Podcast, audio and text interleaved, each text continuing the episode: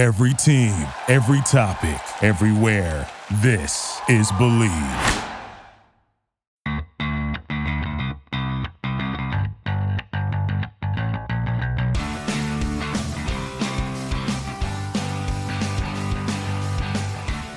Welcome back to Revolution Recap. I'm Sean Donahue, joined today by Brian O'Connell and Greg Johnstone. Looking back at the Revolution's result last night, the Revolution fell 4 to 2 to Montreal Impact. Um, and the headline on MLS Soccer says it all Piatti single handedly destroys the Revolution. Uh, it was not the best performance from the Revolution backline by any stretch as they were shredded several different times in this game. I think the, the, the, score could have actually been even more lopsided than it was. Some fight back from the Revolution at the end to, to pull two goals back after they're down four nothing. But you know, after the excitement of the Revolution's result over Sporting Kansas City the previous weekend, um, and in general the Revolution's good record starting the season, uh, I think this was a bit of a reality check for the Revolution going on the road and, and playing one of the the worst teams in the league up until this point to to come away with a four two loss.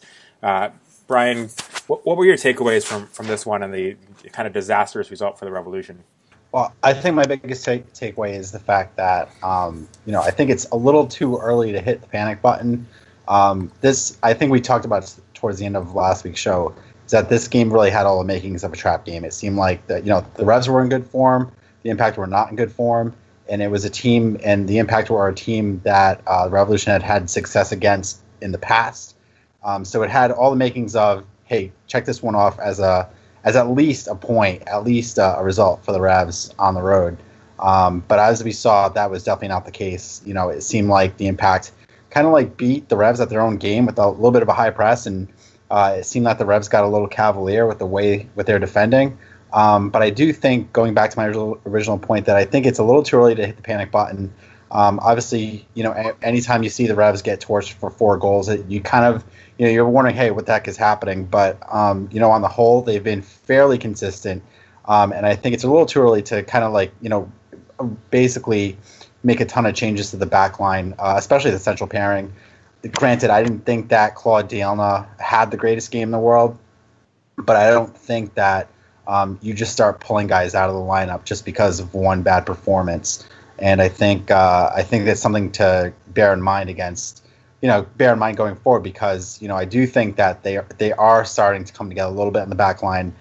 Is it perfect? It's not perfect, but I you know I, I think it's a little too early to kind of hit the panic button, and say oh you know oh my goodness they gotta they gotta re- revamp the entire back line and they gotta do everything uh, under the sun to to reconfigure everything because you know everything's broken. Not everything's broken. I think they're uh, I think they're still in good shape. I think you know every team has a bad has a bad game, and I think that was uh, just simply a bad game for the Revs. And granted, I do think that you know changes might be needed at some point in time, but I think that um, I think that I, I, I would, if I were Brad Friedel, I wouldn't I wouldn't uh, make a reactionary change just because of the score line, just because of that game. Yeah, and I'd I'd agree with that point. Um, I think that as you said, it was a bit of a trap game. I think a lot of people are confident with uh, the victory over Sporting Kansas City that there was talk of, uh, you know, are the Revolution do they belong in in the not only the playoff picture, but uh, you know they've been second to third or fourth in the standings lately. Um, so I think this is a bit of a reality check for the Revolution. Um, I think playing a team that they beat four nothing just a few weeks ago, uh, maybe they were a little overconfident coming into this one. Uh, certainly facing Montreal with Piatti and 11 men on the field on the road is a, a, a different uh, feel than facing them at home. So, uh, if anything, I kind of see this as a heat check for the Revolution, and I'm not doing wide sweeping changes if I'm Brad Friedel, but I certainly think this is something that will keep them honest. Yeah, I'd agree with that. I think the you know the center back pairing up until now, and, particularly against Sporting Kansas City, has been you know decent enough, uh, but this this did have all the makings of a trap game. We talked about that last week. I think it was Brian that brought that up. Um, you know, typical revolution. Uh, over the years, they go into a game like this when they've you know hit a good run of form and they you know collapse against a team like Montreal. But certainly, what what a difference it makes, uh, as Greg said, to see Piatti on the field for Montreal. Of course, he missed that four nothing loss, and, and for them to play with eleven men looked like a completely different different team. Um, but there's a reason that Piatti, uh, you know, is gets all the praise that he does and deserves it. And you know, to, to go with a goal and three assists, three primary assists is, is nothing short of phenomenal. And as, as Brian pointed out before we started, finished the match with a with a perfect ten rating on WhoScored, which you certainly don't see very often. Um, but he just sliced and diced his way through the Revolution defense and uh, you know tore them up pretty pretty badly. Um, but with that, Greg, what, what was your takeaway from this one? Uh, I, I, think yesterday was a bit interesting because it was the first time we really saw Christian Penilla neutralized and not really uh, a big changing in the game. Um, it seemed like the impact really had him on lockdown, and I'm not totally sure how it happened because uh, had some great moments uh, early in the game against Duvall. He he ran right around him early in the game. Uh, he he had a nutmeg nutmeg on Duvall and drew a yellow card when Duvall uh, kind of kicked him from behind and and uh, fouled him out of anger. So. Uh, it, it, looked like it was shaping up to be a great game for Penilla, but he ended up with only 39 touches, lowest among starters outside of Matt Turner and Juan Agudelo. And you'd think too, with Agudelo out, that Christian Penilla would, you know, they'd, they'd run the offense not necessarily through him, but he he'd be a big factor in the game. But uh, he was really taken out of that game altogether yesterday, uh, and I think the impact did a really really good job closing him down. Uh, and after his hot start uh, in the beginning of the year, where he was among the league leaders in assists, uh, he's only got one goal and one assist in the last five games. Uh, both of those coming against the Columbus Crew in that game, which he was terrific. So I'm not again not totally concerned about him yet, but I am surprised that the Impact were able to shut him down so easily, uh, especially with, as I say, with Juan Agudelo out. You'd think he would try to take over that game and really be a key part of that offense, and he was really silent on Saturday. Do you think part of that was just him not getting the ball enough? Because I'm, you know, looking at the the stats now, he was the only guy that went 90 minutes that had less than 40 touches, which is you know, surprising. As you, you mentioned, the impact he's had these past few games is that all on him, or is some of that not on his teammates not finding him as much as they had in recent games? You know, it, it was.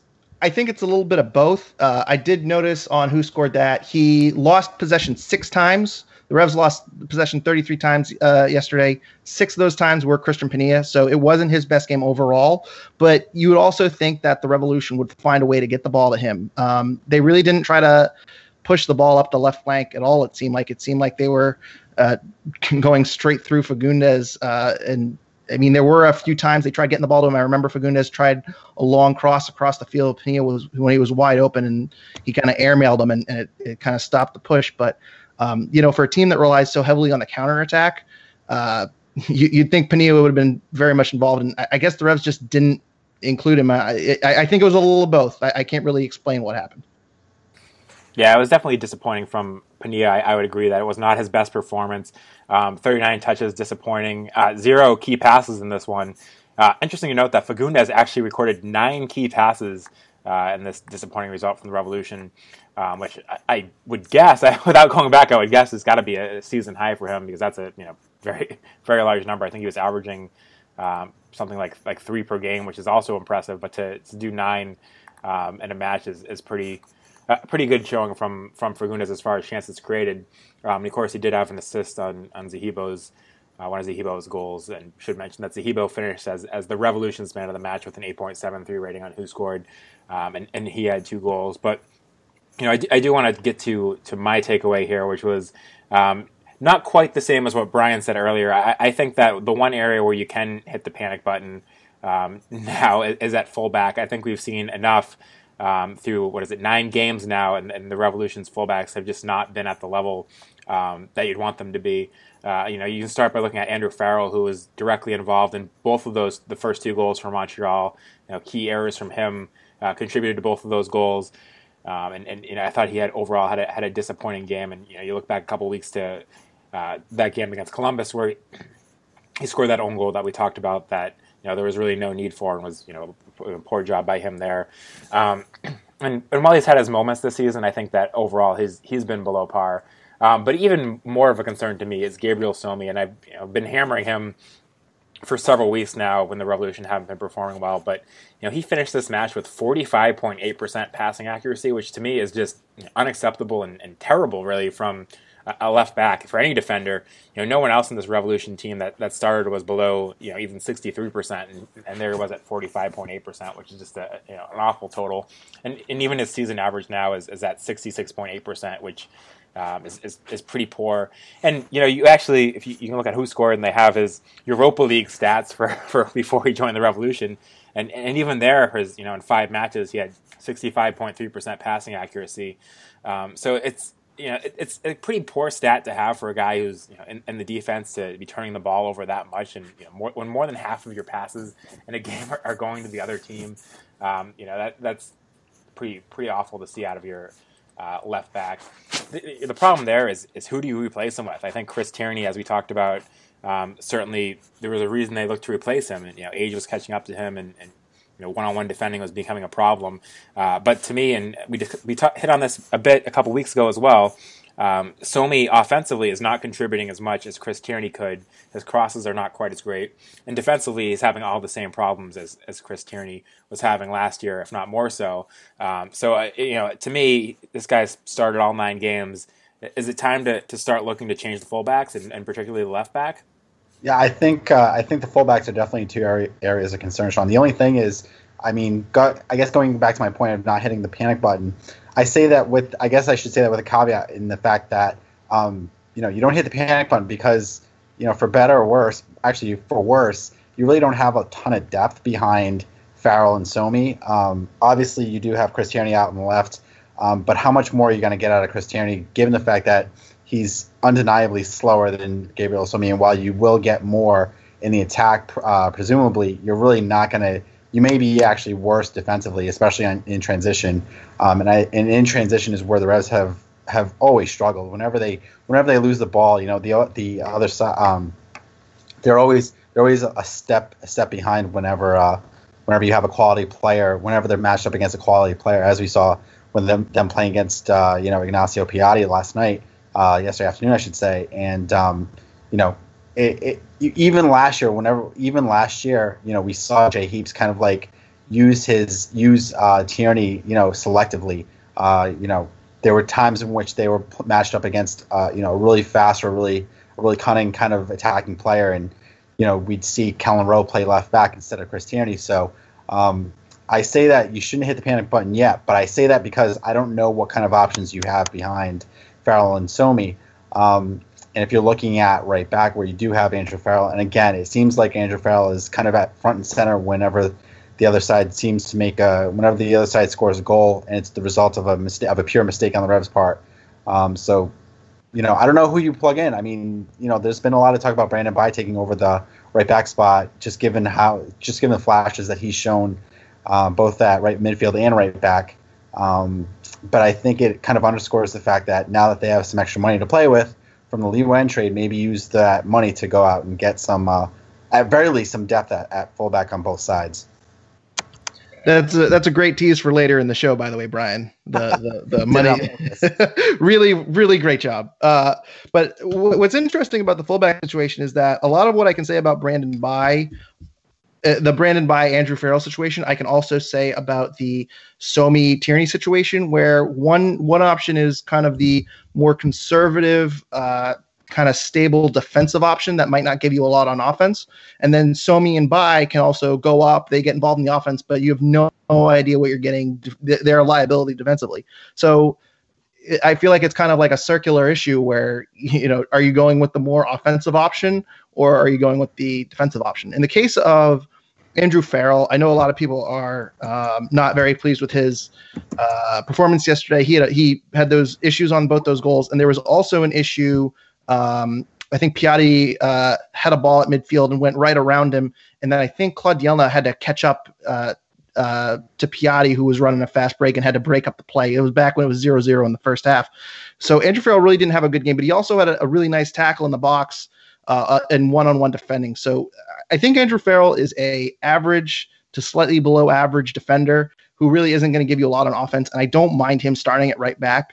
But Somi is a liability defensively. Uh, I think at this point it, it's kind of clear that he's there for his offense, and he's just not contributing anything offensively. Um, I'm not sure what the answer is at left back because Tierney didn't go in the game yesterday either. Uh, we've seen Kelyn Rowe and Brandon Bye go in for him in late game situations. And Chris Tierney uh, has only really gone in uh, in the Colorado Rapids game. That's the only time he's had significant minutes. So I'm not sure if Chris Tierney, if they have a lot of faith in him, I'm not sure if they don't think he can uh, get up and contribute into the offense as much as they would like. Um, I, think they do value Somi's speed and ability to cross the ball, which Tierney's speed has declined in recent years. But um, you got to think that if Somi keeps struggling a little bit, I don't see the harm in playing uh, Tierney against maybe a weaker team or just giving Somi a day off, maybe in a midweek match, because um, Somi right now has not shown us a whole lot. uh, has not shown us a whole lot defensively, and uh, I'm not sure how much long of a leash he has. Let me ask you guys this: Would either guys hate the idea of Kelyn Rowe playing right back or left back next week? Uh, the, the, uh, well, let me. I, am going to just throw out that it's against Toronto, and I don't think you want to mess with your back line and go with a pure offensive option in Toronto. Um, Kelyn Rowe is pretty valuable, but I, I think they want to probably maintain um, kind of their lineup for one more week, just because I think if you go, I'd rather have Brandon Bye over Kelyn Rowe uh, in the back line. Um, I, I, just think if you're you're sacrificing too much defensively, even even with Somi as a as a defensive liability, I think putting Kelyn Rowe might be even more of a defensive liability against a team that can really punish you. I just want to point out one thing first, and because Greg made a point that I agree with, that you, your thought is that generally that Somi would contribute more offensively than Farrell. But if you look at the stats this year, Farrell's actually averaging just under one key pass per game at 0.9, and Somi's at 0.6. So he's not even really contributing much offensively, as, as Greg pointed out. You know, even less so than Farrell, you know, statistically. So, um, you know, I don't really know what he's doing out in the field to, to justify his play. And you know, after nine games, you certainly have to start thinking about that. Um, but to, to Brian's question, which was also a question I think one of our listeners had, um, and we can, we can, get to that later. But with, as far as Kelyn Rowe, um, you know, I, if, if Brad Friedel does not see him in the starting lineup, um, and I think somebody with with Kelyn Rowe's talent should be, you know, should have a place in this Revolution lineup. If he's not going to be starting in midfield, which is where you know where he's best suited, um, I wouldn't be opposed to seeing him play left back in this next game. I actually disagree. I think he's a better option defensively at left back than, than Somi. We saw him play there, um, you know, several games last year. And while it's certainly not his best position, I thought he did you know admirably there. I think one on one he actually can do a better job than, than Somi. Um, I think he can, can, contribute more to the offense from the left back role. Um, and, and again, while I'd prefer to see Kelyn Rowe in the midfield, and I think he's better suited for the midfield uh, and has a lot to offer there, um, with what we've seen at left back, I would not at all be opposed to see Kelyn Rowe against Toronto. And I do think they'd be better off defensively uh, with him there than they would be with Somi based on what we've seen these first nine games. Yeah, I was thinking, um, you know, initially I was like, well, I don't know, I don't know if you really want to make that many changes to the back line. That was kind of, I was, I kind of had the same thinking after yes, after yesterday's game, Greg. But then I was also thinking the fact that, although like Toronto's obviously, you know, a, a, a superior team, Toronto has, I feel like the Revs have have had Toronto's number here at home um, in recent years. So I don't know if it's the worst idea to maybe plug in to if you do make a change, maybe you do make the change at left back. Um, I think left back is definitely the most glaring need, um, the most glaring area uh, of weakness for the Revs. So I know that Friedel in the past has said has kind of like scoffed at the idea of Kelyn Rowe playing in playing in the back. I don't know. I think um, I think I think nine games is enough to see that Somi really hasn't really hasn't made the transition to MLS. And I think uh, you know if you're gonna make if, if you're gonna make changes, I think that might be a change you want to make in order to not only address the defensive concerns, but also to get more offense. And I guess going to what uh, to Greg's earlier point about how Penilla really didn't get much serve. I mean, how Penilla had a quiet game. I think, um, like like Sean was saying, he didn't really get much service. And when you're, when you're not really getting much service from your players, I think one of the one of the guys who definitely didn't get much service was was Somi. And you know, if you're not getting service from your left back, you know, the, the entire offense is not going to do as well. So I think um, I think making the replacement at left back, if you do happen to go in the direction with putting in Kelyn Rowe, I think would I think the entire offense would stand to benefit because there's no doubt in my mind that Is a better crosser and Rowe is just better offensively um, than either of the two fullbacks. So I think if you're going to make a move, I think you do make the move and maybe possibly consider putting in Kelyn Rowe at, at left back against Toronto. I will say though, there if there is one spot that does need to be improved, it is left back. But I think we also need to note that uh, I'm not. I haven't heard anything on Juan Agudelo if he'll be in, available next week. But you have to imagine if Juan Agudelo is out, that Kelyn Rowe is taking that spot uh, in the midfield. Don't you think? I guess uh, my my other question is too is Christian Nemeth is not getting significant minutes next week. I would assume, correct? I mean, that, that's the other option, and I think we've we've well, milked that cow dry. That's. I think, uh, yeah, I think I don't know. It's a it's a great question, Gary, because I, there's a part of me that feels like that we might see Scott Caldwell at um, taking over for Agudelo if, if he misses next week's game, um, just because they did have a little bit a little bit of success with uh, Kelyn Rowe. I mean, not Kelyn Rowe. Um, with Scott Caldwell in that role, um, kind of out on the right. So I don't know. I don't. I don't know if it's so much of a given that we do see Kelyn Rowe because it almost feels like I, I want to say after the um, after the home opener, it was uh, it was it was Scott Caldwell on the right up until the point where um, I think Agudelo took over. I think Agudelo was returned to the line of versus, and don't quote me on this, FC Dallas, but I think it was. Uh, I think we might see. I might. I, think we might see Scott Caldwell out out on the right um, this week if Agudelo is out. And who knows? Maybe that. Maybe because of that, maybe it does. Maybe Kelyn Rowe is in a prime opportunity to maybe fill in a spot, maybe somewhere along the back line. That's just my thought. I don't know. No, that's a good point. I think Caicedo's flexibility, and we've seen him play out wide too, gives you know some options to uh, Brad Friedel going into this one. And I, I wouldn't be surprised to see Scott Caldwell out there either you know playing uh, in centrally with Caicedo out wide or him playing you know, a different role you know, out wide potentially. Um, but you know, you look at again, you look at Toronto FC, and we talk about what a good team they are, um, which we can talk more about later. But uh, it, it, would make sense to me if you're going to, to make a more defensive substitution of, of bringing in you know, Scott Caldwell for Juan Agudelo if he can't play. This would be a game where that would make some sense because the Revolution are going to be on the back foot, I would think, for a lot of this game, uh, just based on how much talent Toronto has. Um, so uh, that would not surprise me. It, it, it would make I, I, would to get back to Greg's point about Christian Nemeth. I certainly don't think he did anything um, this past weekend to justify more playing time. Um, I haven't given up on him yet because I do think he's a very talented player. He does it for the national team. He did it for Sporting Kansas City in the past, um, for the Hungarian national team. I should I should say, but he's been you know a, just a fantastic player over his career. He hasn't shown it for the Revolution. Uh, I'm not sure if he doesn't fit Brad Friedel's system or what. Um, certainly, we heard the the rumors that uh, the Revs were looking to trade him in the offseason, so it would certainly lead to you to imply that Brad Friedel doesn't think he fits the system. Um, but yeah, I, I, don't think we're going to see him, but I also would not be the least bit surprised to see Scott Caldwell be the guy that's put into the midfield rather than Kelyn Rowe. I actually, you, Scott Caldwell is an interesting uh, choice that I didn't even think of until Brian brought it up. But um, I, I, agree with you, Sean. I, I, think it wouldn't be a bad idea to uh, put Scott Caldwell in the midfield and put Caicedo over on the right side.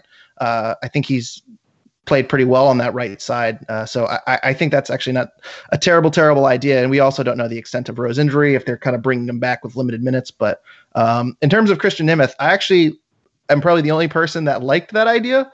Watching the game, like, okay, I can see why why uh, Nemeth is coming on in this spot. Um, I think I thought giving him uh, an extended amount of minutes might get him going, uh, kind of show what he can do off the bench. Um, and I also kind of thought that you know by putting in a someone that can play that right wing attacking position, it's better than putting in Scott Caldwell or Kelyn Rowe and moving people around or shifting people around uh, and maybe exposing Rowe uh, too early coming off of injury. But um, I, I, noticed after the game, uh, Nemeth had 20 touches overall in the game, and Brandon Bye and Kelyn Rowe, who came in 40 minutes later, had 18 and 19 respectively. So he was a complete non-factor yesterday. Um, I totally non-existent, and uh, I, I, don't know. I, whenever he's come on, you, you, kind of expect to see something, and he really has just underperformed in any time we've seen him. I, am curious to how long it'll take until he's potentially dropped. I mean, I don't think dropped from the 18 because the potential's there, but he really has not done anything uh, so far. Could anyone see Brandon Bye actually filling in on that right side if, if Brad wants to, you know, put in some more pace and potentially some more defensive ability and tracking back against a, a tough Toronto team? Is could anyone see that as a possibility? I I could see that as a possibility. I could also see that. I could see. I don't know if I see it as a starting possibility, but I could certainly see it as as a pot, as a potential like first sub in the second half, or maybe even at the half, because as we've seen before, we've seen uh, Friedel make that change right off right at halftime, and I think it wasn't the wow. I really need to think about the schedule a little bit, but it was the game before. The game before FC Dallas, um, where I think it was. I think it was the game in which uh, Friedel switched off Caldwell for Agudelo at the half and got a little more got a little more from the offense. Um, so I could very much see something to that if, if if if it's a situation where Caldwell starts and Friedel doesn't really see much going, and he, Friedel's really not getting much from the offense. I could very much see uh, situation in which Brandon Bye gets at least 45 minutes. If you know, either either at halftime or maybe even gets or maybe even is the first sub, you know, in the second half, you know, maybe coming on like the 55th or 60th minute. But I, I, don't hate the idea. I actually like the idea. Yeah, and I agree. I, I was going to mention Brandon Bye. I thought did a really good job yesterday. Um, he he, you know, the game was kind of out of hand, so he wasn't really playing any defense. He was kind of just playing that right wing spot. But uh, I really thought he did a good job going down and, and getting some crosses in and taking defenders on one on one. I was impressed with what he did in limited minutes. So um, I, I, do, and I agree with Brian too. I don't mean to repeat everything he says, but uh, I think with his speed, he's a really good option to come off the bench with 20, 25 minutes and kind of beat down on the defense when their legs are a little bit tired. So uh, no, I, I could certainly see him taking over that right wing role. I, I, don't think he's probably at the uh, the point where you want to start him uh, and expose him against Toronto FC for for uh, 90 minutes. And I, I, had one more thought in the game, and uh, well, and changes actually potentially. And then I wanted to get into the Lee Nguyen situation. But um, one other idea that I'd seen thrown out on Twitter, and I think this was um, partially led by how poor the defense was here and wanting to shake everything up, as we know, Claude Dielna has played some left back in his career, and we've seen him do it a couple times for the Revolution. I think he's pretty solid defensively there, um, and we've also seen he has a penchant for wanting to get forward. Um, is there? You think there's any chance that we see Claude Dielna moved out to left back and, and Delamea come back? And I, my guess is that both of you, based on your comments earlier about not wanting to break up the, the center back pairing yet, uh, would probably be against that idea. But I'm, I'm curious your thoughts on that potential. Yeah, I, I think I think it's still too early. I mean I, I think he you he's certainly an option you have over at left back, and I'm trying to think of the games that he played last year. I'm trying to think of what he really brought to the offense. I mean, I think we I think it's it's a given that he's going to want to add to the attack. I mean, we've seen it plenty of times this year already, and, and it was to his own detriment uh, during uh, yesterday afternoon's game where I think he I think he played a little too cavalier, and I think the uh, I think the impact made him pay for that.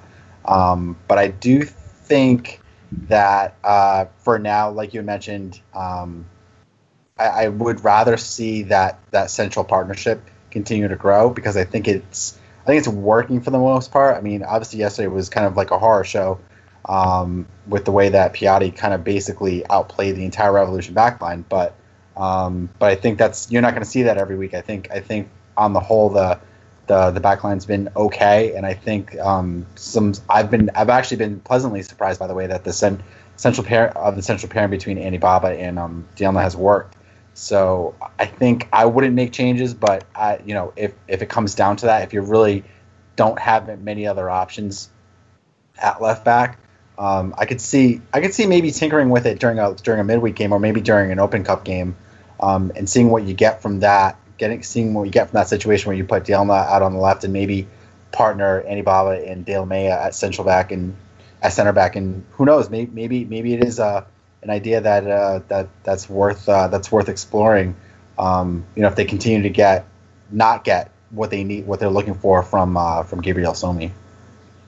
Yeah, and I agree with Brian. I, I think I want to see. I think the the defensive uh, center back pairing they have right now is probably the best going forward. Um, not to say anything bad about Delamea. I think we're all fans of him, but uh, I've been really impressed with Anibaba and Dielna so far.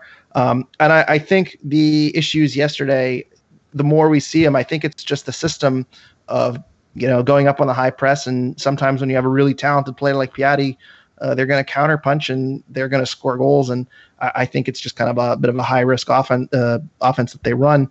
Um, but we're talking about Dielna. Uh, I, w- I actually had a different thought about him. Uh, not that he couldn't play left back or, or we could try him out there, but he almost kind of seems to me like he might be suited better for the defensive midfield because he goes up so much and uh, he he really has a powerful leg. He can get off some really powerful shots. So they don't need anyone in the defensive midfield, but uh, he goes up so much. And and the more I was watching him, the more he kind of reminds me of Zahibo a little bit, where uh, he's kind of a wild card in the midfield who can fire on some shots and create some chances and uh, kick a really good deep ball. So, but the issue with him is that he just leaves the back line exposed when he when he goes up. Uh, I know that second goal uh, was his man.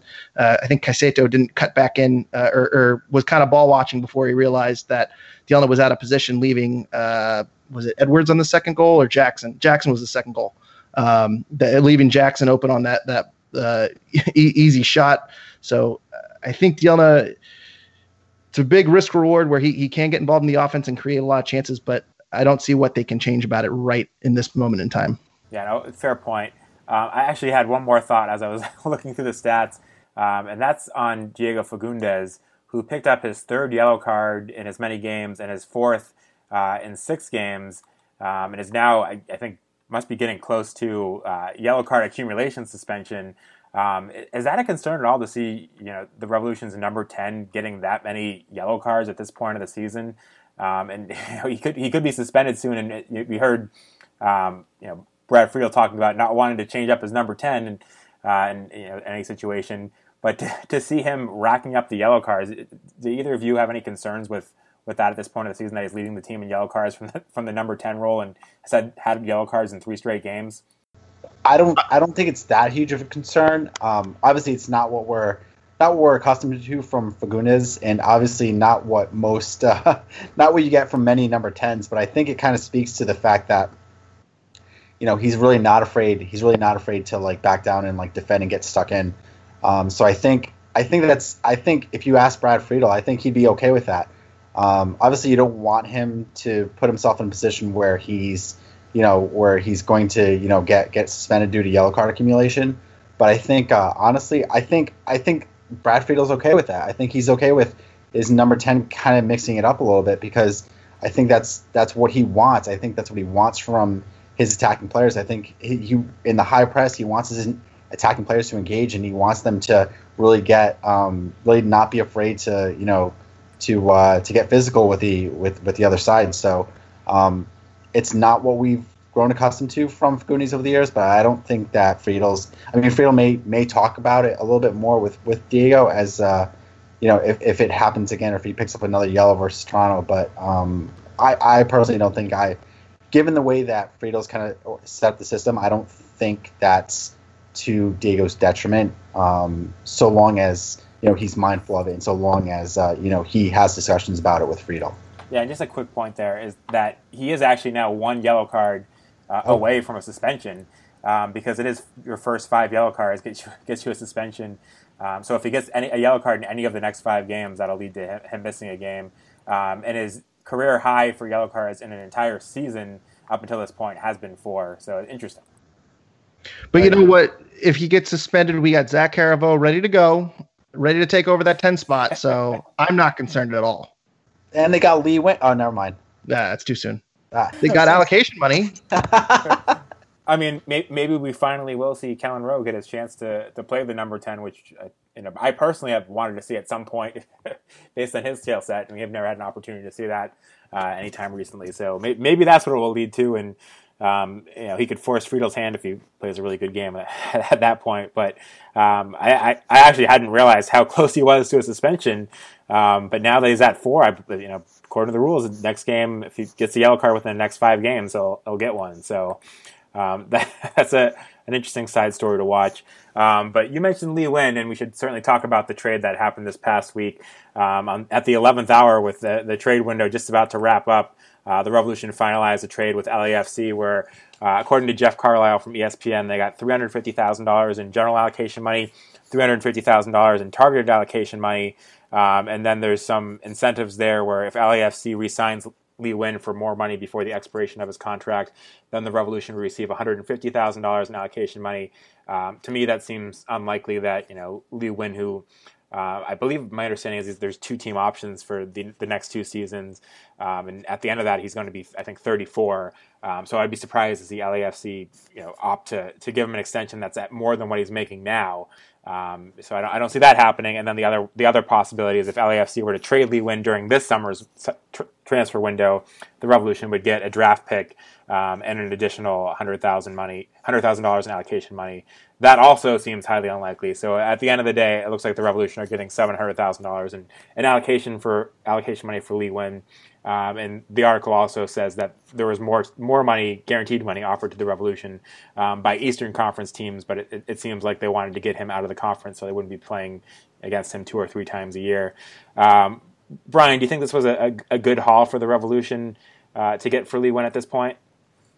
I mean, I, I, mean, all things considered, I think it is. Um, however, I do. I don't know. I'm I'm of the opinion that trading within your conference, I think, is kind of a little overblown, from my opinion and I know that uh, I actually had a discussion with uh, with uh, with Bach Voodoo, who's somebody who listens to our show all the time, and he's a big fan of the show. And um, him and I were kind of like texting back and forth about it. and uh, and he pointed out to the fact that you know just look at the last time that Lee Nguyen faced a team that let him go, and that was the first game that the Revs played against uh, Vancouver back in 2012, and that was Lee's first game against Vancouver, and he had like had two goals in that game, and one of them was like basically a spectacular goal. I remember it. Um, but I don't know. Like I, I, feel like I feel like you get the best deal regardless of wherever wherever that money's coming from, whether it's coming from a from a Western Conference team or an Eastern Conference team.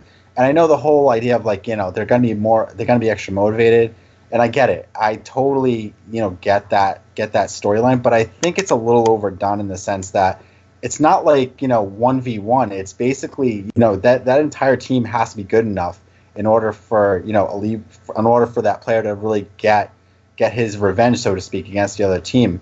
Um, and I just I don't know. I feel like the Revs, it's a good deal. I mean, obviously they, they, they didn't want to trade him within the conference, and they you know obviously the the one team that probably offered them more was probably the Chicago Fire.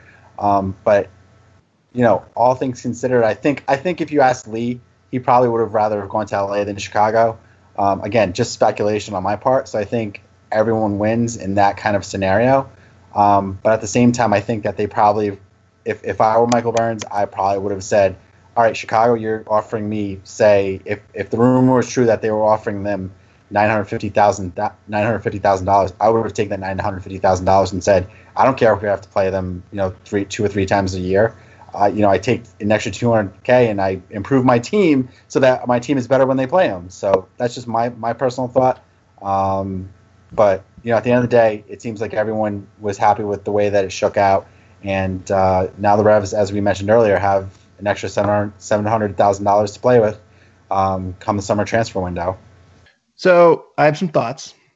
First, and I think this is worth pointing out, although I don't think this was a factor, but it, it, it it's important to know in the weird, weird MLS rules that general allocation money has more value than targeted allocation money, and we've seen some teams trade general allocation money for targeted transfer, targeted GAM for TAM, and and there is a bit of an exchange rate. So we don't know the ratio. We, I know the LAFC deal was 50-50, but we don't know the ratio of the Chicago deal. I assume it's 50-50. Everyone assumes it's 50-50, and since it's reported that Chicago offered more we can assume it's 50 50, but there is a bit of a difference there. And so maybe the ratio is a little bit different. It comes out to about the same. Um, but in terms of was this the better offer, I don't think $50,000 in allocation is a whole lot that swings either way. Um, we asked people on Twitter whether you would uh, trade Lee Nguyen to LAFC for 700,000 to Chicago for 750,000 or no preference between the two offers. And 88% said they'd rather Lee Nguyen go to LAFC for uh, 700,000. Now that's among 58 votes. But I, I, have this kind of the same mentality of you get Lee Nguyen out of the conference, uh, you don't send him to a rival who might be battling in a playoff spot not only this year but the next two years.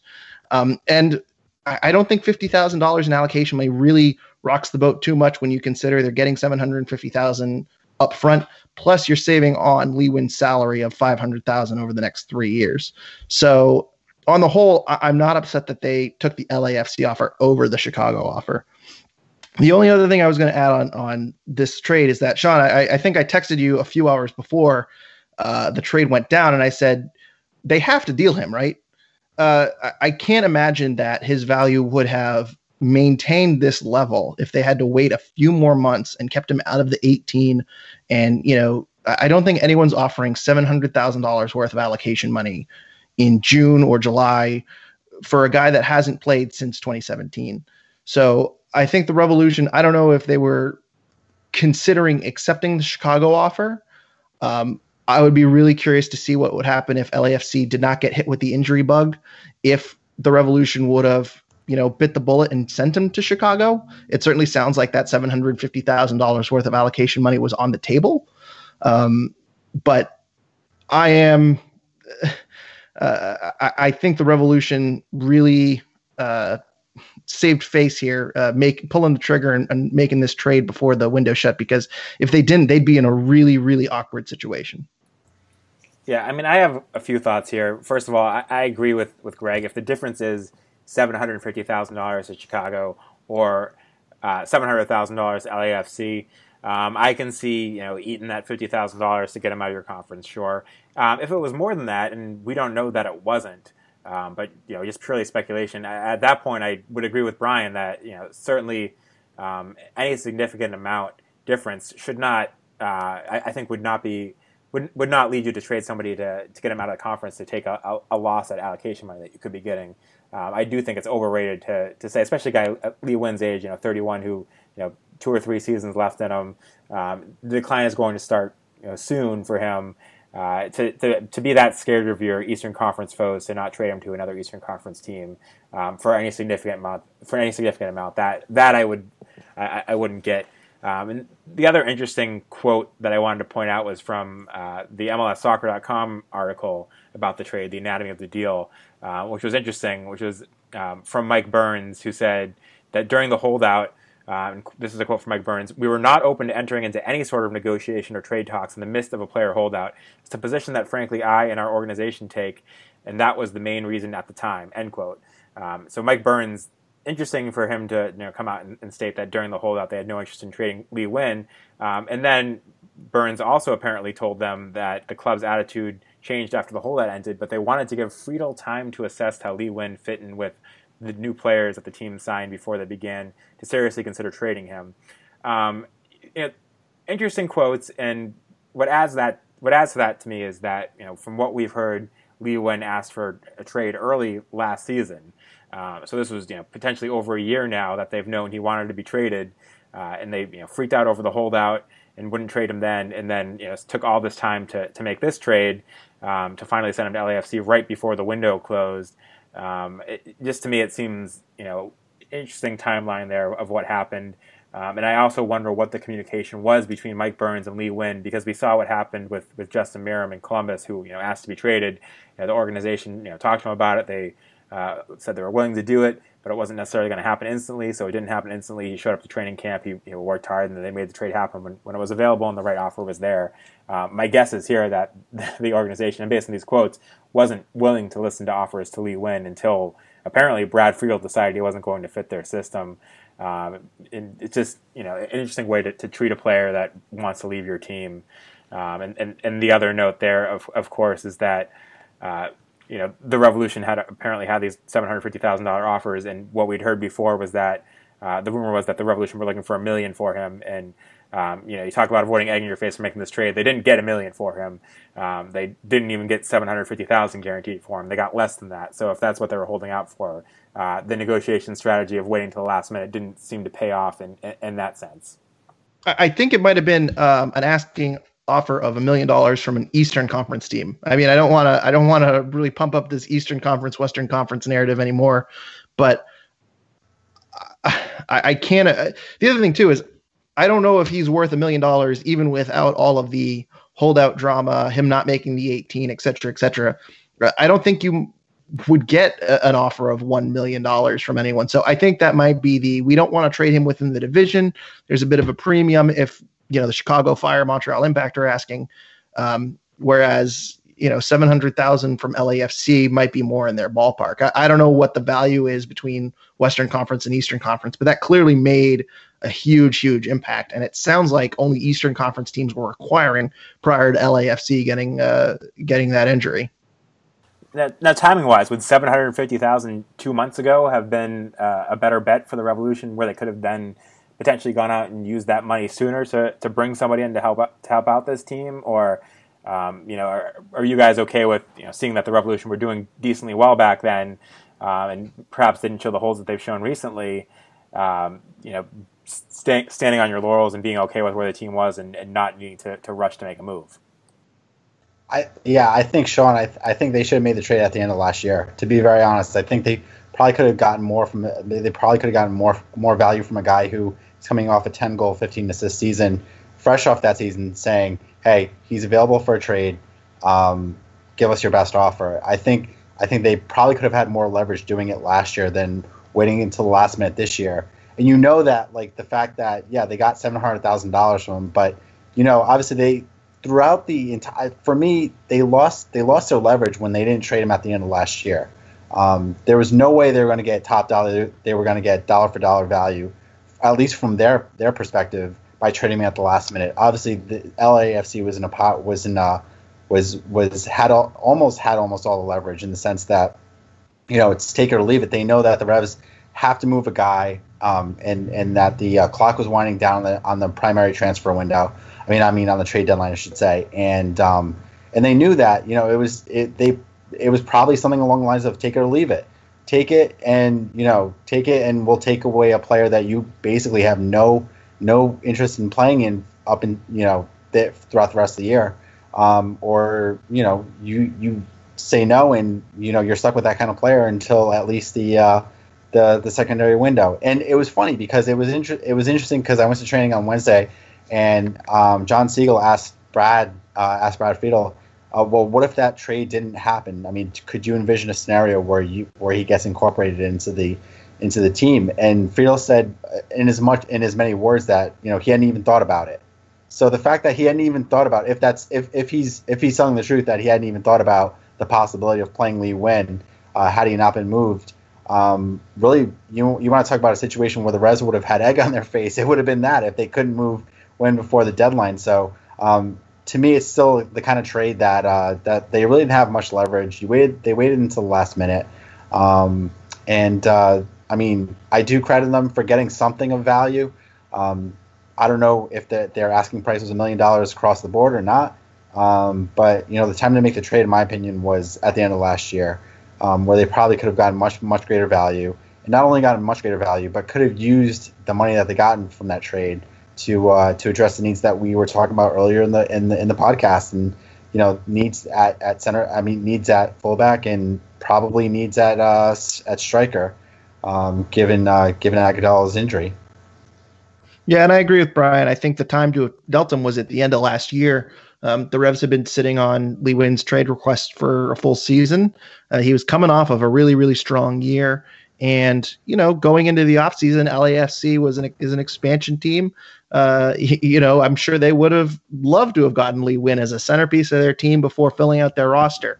Uh, I'm sure a lot of teams would have, you know, going into, you know, looking for free agents and and uh, going into the draft and and you know that's when the majority of moves are being made. So I think if you put Lee Nguyen on the block, he's probably the uh, key player or, or, one of the best assets that's available. And a lot of teams would have jumped at him. Whereas now in the spring, a lot of teams have finalized their team, their rosters and uh, their lineups, and kind of want to see uh, how things develop. So um, I think the time to strike would have been last year. In terms of waiting on until the last minute, and not uh, making that 750,000 trade from Chicago. And, and I don't think they would have used that money in this transfer window. I think they want to see the roster that they have and they want to give them some time to play together. Uh, we're only nine games into the season, so I mean, we're the, the positions we're talking about replacing fullbacks and striker. Uh, you know, I think Bunbury has done a good job, and they want to give him a little bit more time. I think Somi's still new to the team, uh, and I think as I know we're talking about, you know, him him running out of leash, but um, you know, I, am sure Brad Friedel has a lot of faith in him. He was a new signing, so. Um, you know, I, I don't think they'd want to go out and bring in a new left back or a new striker in May. Uh, I, I think either way, they're going to accept that trade and uh, they're going to save that money over for the summer, which is probably why they waited until the last minute. They figured maybe an LAFC would jump in at the last second, or maybe a, a, another team that you know has an if someone from Dallas got hurt or Seattle or something like that. There there might be a team that would uh, come in at the last second, whereas two months ago it was really just Chicago and Montreal, from everything that I understand. So um, yeah, o- overall the Revs saved face, I would say, uh, but I, I, don't think we should let them off the hook for letting this situation brew to the spot where it is now, when they could have taken care of this after the final whistle last year. Yeah, I'm with both of you that it would have made the most sense to trade him after the end of last season, but I won't bore you with, with going into the same explanation why. Um, with that, we do have some listener questions, one of which relates to the Lee Nguyen transfer, some of which we kind of already touched on. But uh, Greg, do you want to jump into the listener questions? Yep, uh, it actually is from Corey. It's uh, a good segue into where to go next. Uh, now with Nguyen gone and freeing up some money, where should the Revs focus their spending this summer? Yeah, I would. Uh, I think. I think we all talked about it earlier, um, and I think uh, Sean highlighted is is the fullback spot. I think there's definitely uh, a glaring need for um, for for reinforcements, if not the very least depth at those two spots. And um, I think if you're going to start anywhere, you start there. Um, I know we've talked about it in previous episodes. You could also look up at striker um, because there's a significant drop after Bunbury and Agudelo, given uh, Nemeth's struggles. So I would look at fullback and I would look at striker. Yeah, I agree with Brian, so I won't you know, go into bore you with the same the same talk. But the only thing I'll add is that um, at, at, striker, I'm I've been impressed with what Bunbury has done this season, but I'm still not sold that he's your guy for you know 32 games, 34 games uh, this year um, to to hold that starting spot. And you know maybe by the summer you'll know whether that consistency will be there.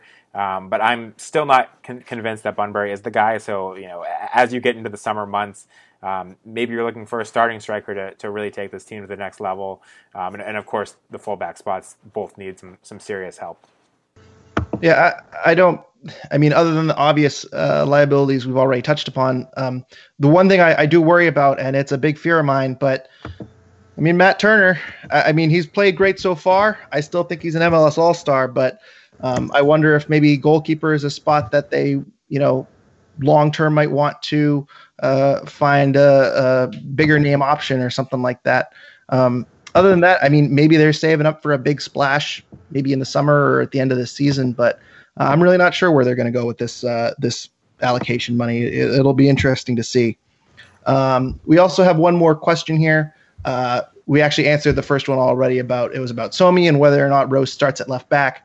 Uh, but uh, Mike Kennedy asks, uh, with Friedel, even though he's not a big rotation guy, do you think there's any chance Rowe will start next week? And he mentions for Penilla off the bench. Uh, I'm not sure about that one. I, I, think, as I say, I think Rowe would be a better spot at right wing. But what do you guys think? Do you think Rowe makes the uh, starting lineup next week? I don't think he makes the starting lineup next week. Um, with that said, I do think that that's an option down the road. Um, you know, I, I, mentioned the possible suspension of Fagundez if he gets another yellow card. I think at that point we'd see him, you know, play the, the number 10, 10 role.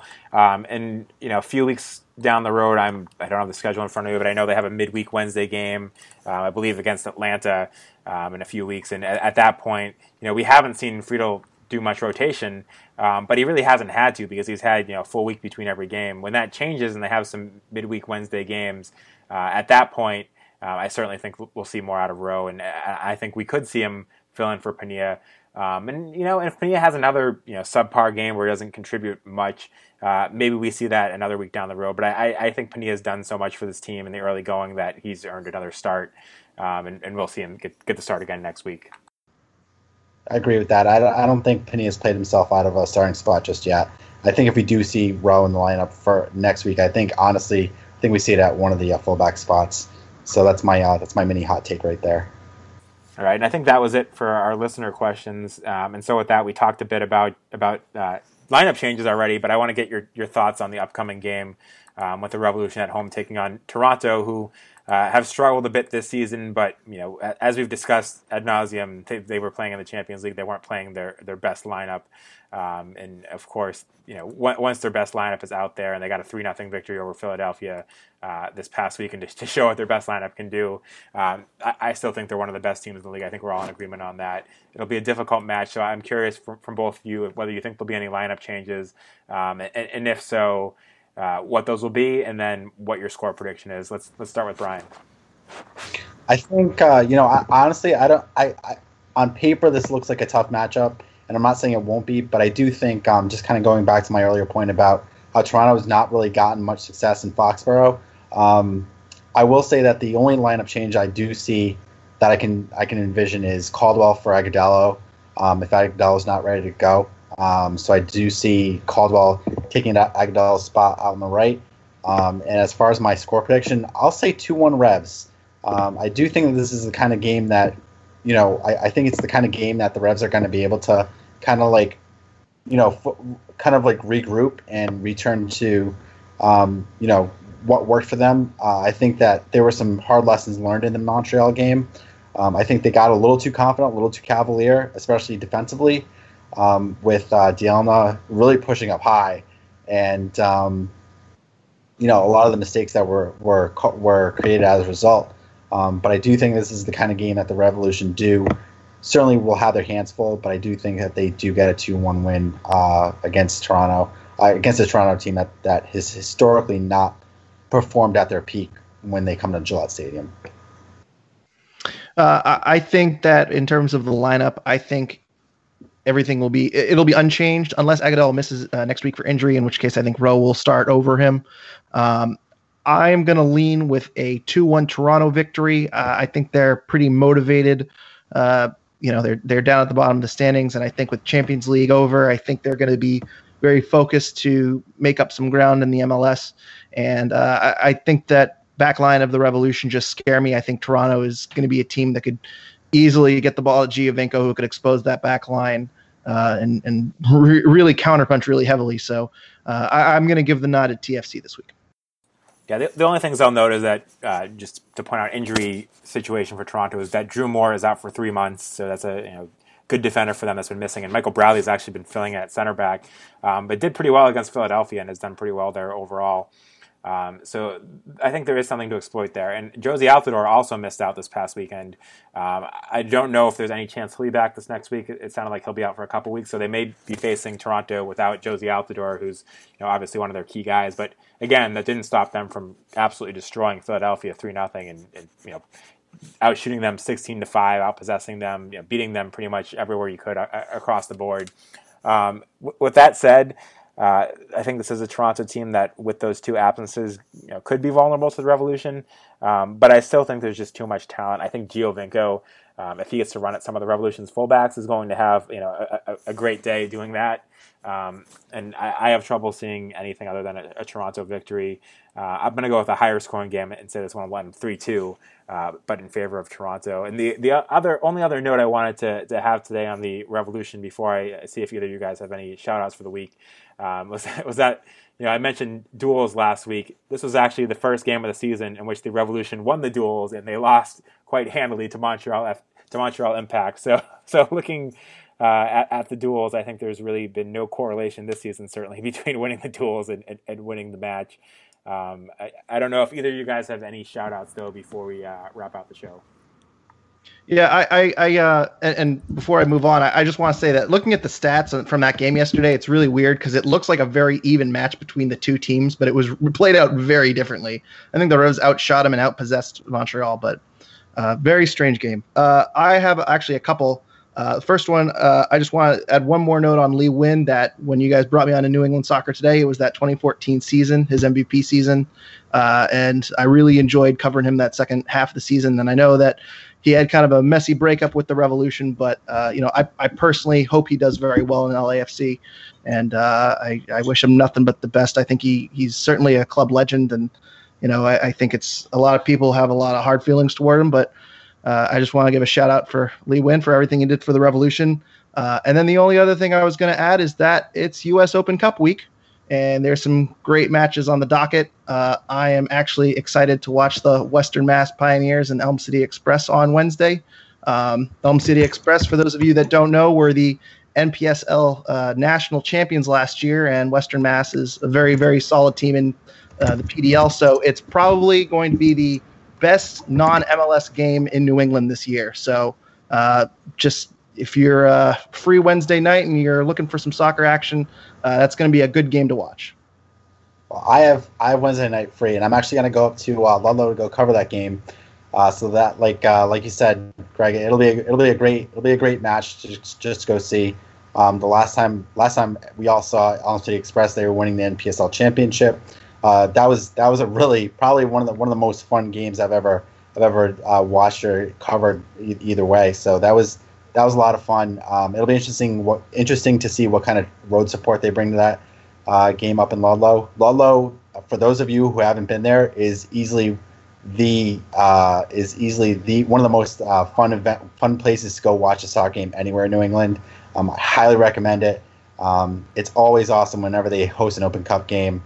Um, the atmosphere is always good over there. Um, so I know I'll have a blast going up there and covering the game. I'll be covering it for the Cup.us, which is obviously the, the, the, preeminent, in my opinion, U.S. Open Cup coverage site. Um, so I, will have something there for uh, from the game afterward. But um, but yeah, that'll be a, that'll be a great game. Um, the Pioneers are are fantastic at home, uh, and Elm City obviously is just coming off winning the NPSL championship. So that'll be a really really intriguing matchup to watch uh, to watch uh, in person. And and best of luck to the uh, Kendall Wanderers of the Bay State Soccer League. GPS Omens had a really good run in the U.S. Open Cup last year. Uh, they lost to Rochester, and I think the third or fourth round last year third round, I'm pretty sure. Uh, anyway, Kendall is going to be playing the Seacoast United Phantoms, who's who was in first place of the PDL uh, New England Division last year.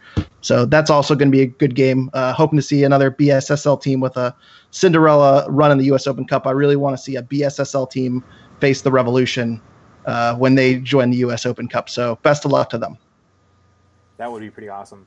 Uh, and just to echo Brian's point, if you haven't been out to, to Lusitano Field down in, in Ludlow to watch a game there, it is one of the the uh, most fun experiences you can have going to a, a, lower division soccer game in New England with the, the action right there in front of you. I remember those days when the Revolution played some Open Cup games out there, um, and seeing guys like Twellman and Ralston and uh, being able to stand right up against the, the field much closer than you could ever get at a place like Gillette Stadium. It's a it's certainly a fun experience if you if you haven't had the chance to go out there, and um, no better time to do it than for an Open Cup match because those are always exciting.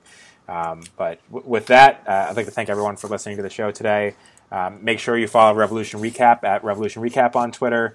Uh, make sure you follow Brian O'Connell at Brian O'Connell21 and follow Greg Johnstone at G Johnstone12. And then you can follow me at Sean L. Donahue. Thanks again for listening to another episode of Revolution Recap.